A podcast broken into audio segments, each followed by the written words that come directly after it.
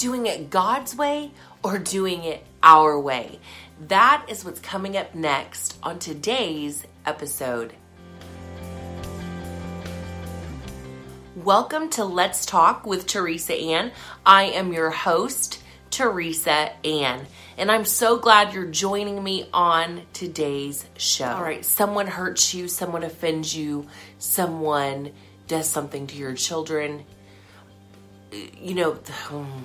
Just to think about it makes me so angry. Now, I want to highlight something that it's going to equal trust in God more so than us trying to take care of it ourselves. And so here is something that ministered to me today, and I wanted to share it with you. Now, in Proverbs, there are two particular Proverbs that stuck out to me today. And the first one is from Proverbs 24. And I'm going to start out in verse um, 17. Don't rejoice when your enemies fall.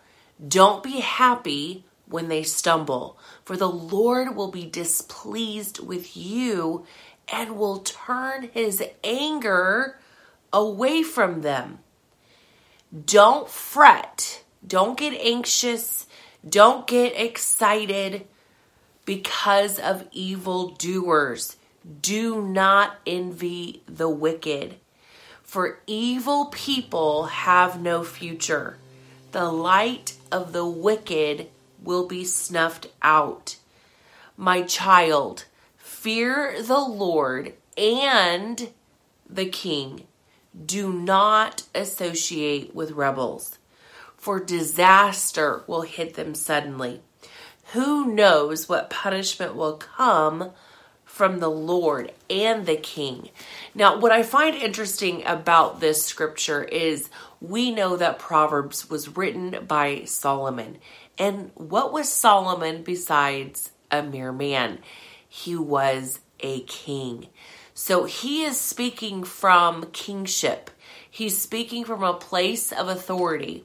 He's speaking from a place of most likely knowing what it feels like to have rebels rise against his throne.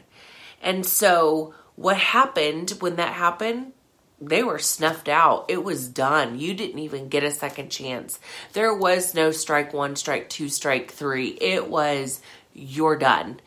And so here we have this, I don't know, principle of learning from a king, learning from authority what to do and what not to do.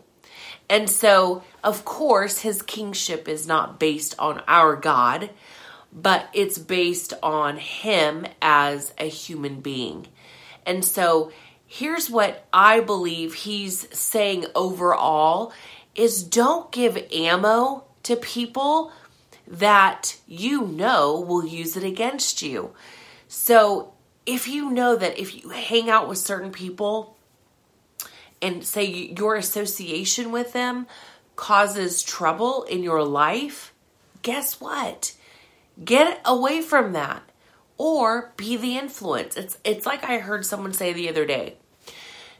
If you're going to go into any industry of any sort and you think you're going to make a change with the people who are already influencers, you've got it wrong.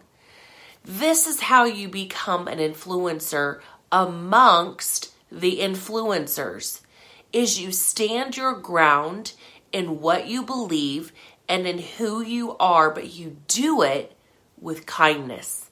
So here is the opposite, um, flipping the way we can do things when we come into situations where we are going to be amongst kings and influencers. You know, the Word of God says that bring your gift before a king and it will it will make a way for you. Your gift will make a way for you. And it's not just your monetary gift, but also the gifts of God that he's placed within you. So a lot of times what happens is the enemy will use false humility to say, "Oh, I can't I can't show that off because, you know, that would just be prideful." Here is that's pride. False humility is pride. It actually tries to dim the light that is within you. Your gift from God is to make a spectacle amongst all those who are watching, not for them to look at you, but to look at the one you're pointing them to, and that is the Father. So I know you're like, where are you going with this from? Don't fret what evildoers are doing. Okay, this is where I'm going.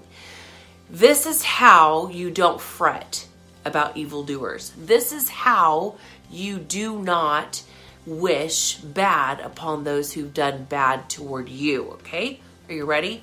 Go to Proverbs 3. Proverbs 3 is one of my favorite scriptures, and I'm going to start at verse 1. My child, never forget the things I have taught you. So, how we can flip that is, my child, always remember the things I have taught you. Store my commands in your heart. If you do this, you will live many years and your life will be satisfying. Never let, this is where we're going to go right now.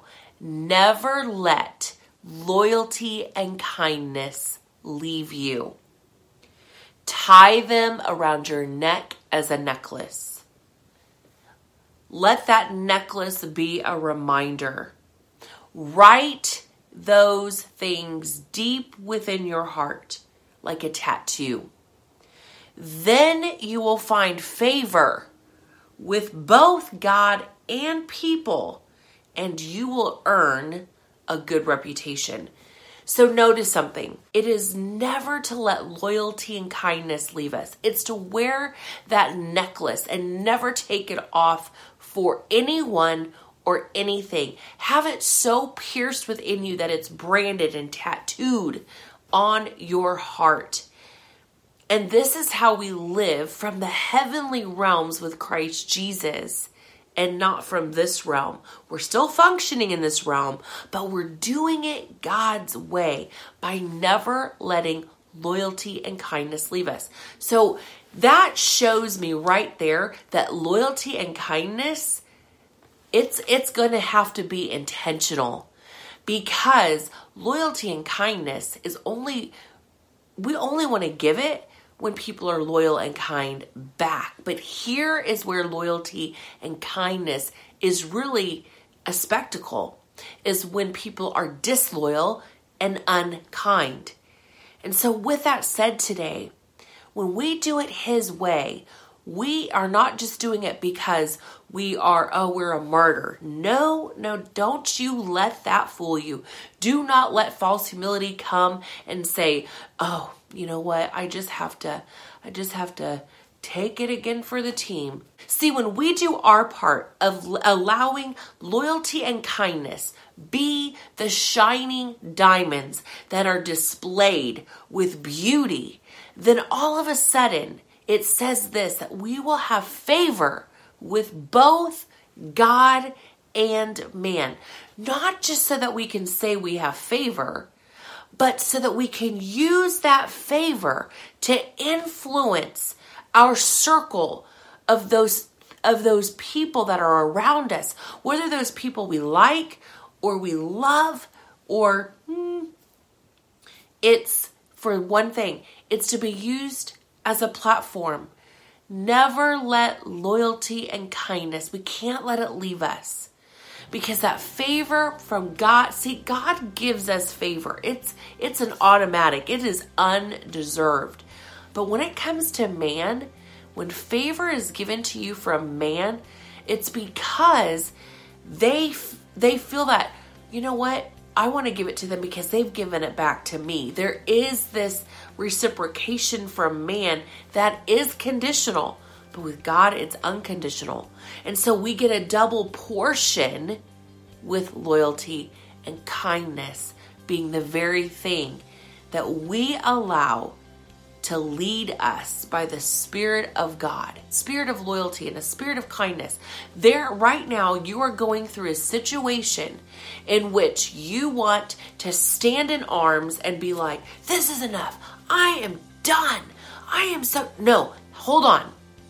This is where you get done. You get done with being and functioning how you want, how we want to do things. This is where we're done.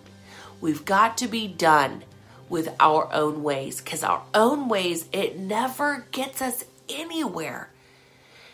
Have you ever noticed that when you finally do it your way after you've been doing it God's way, all of a sudden, like walls go up and hindrances go up, and then we say, oh, it's the enemy. No, it's us not allowing God to have his way. And it is hard, it is difficult, but His grace is what sustains us.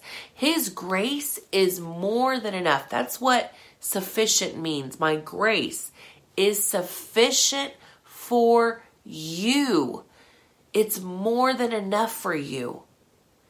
So, I know it's harder said than done, but when it's done, it's so much easier because the results are rewarding but when we do it our way, it's always easier. But in the end, it's always more difficult. Well, listen, I would love your feedback today. I would love to know what are you going through in which maybe you're needing prayer.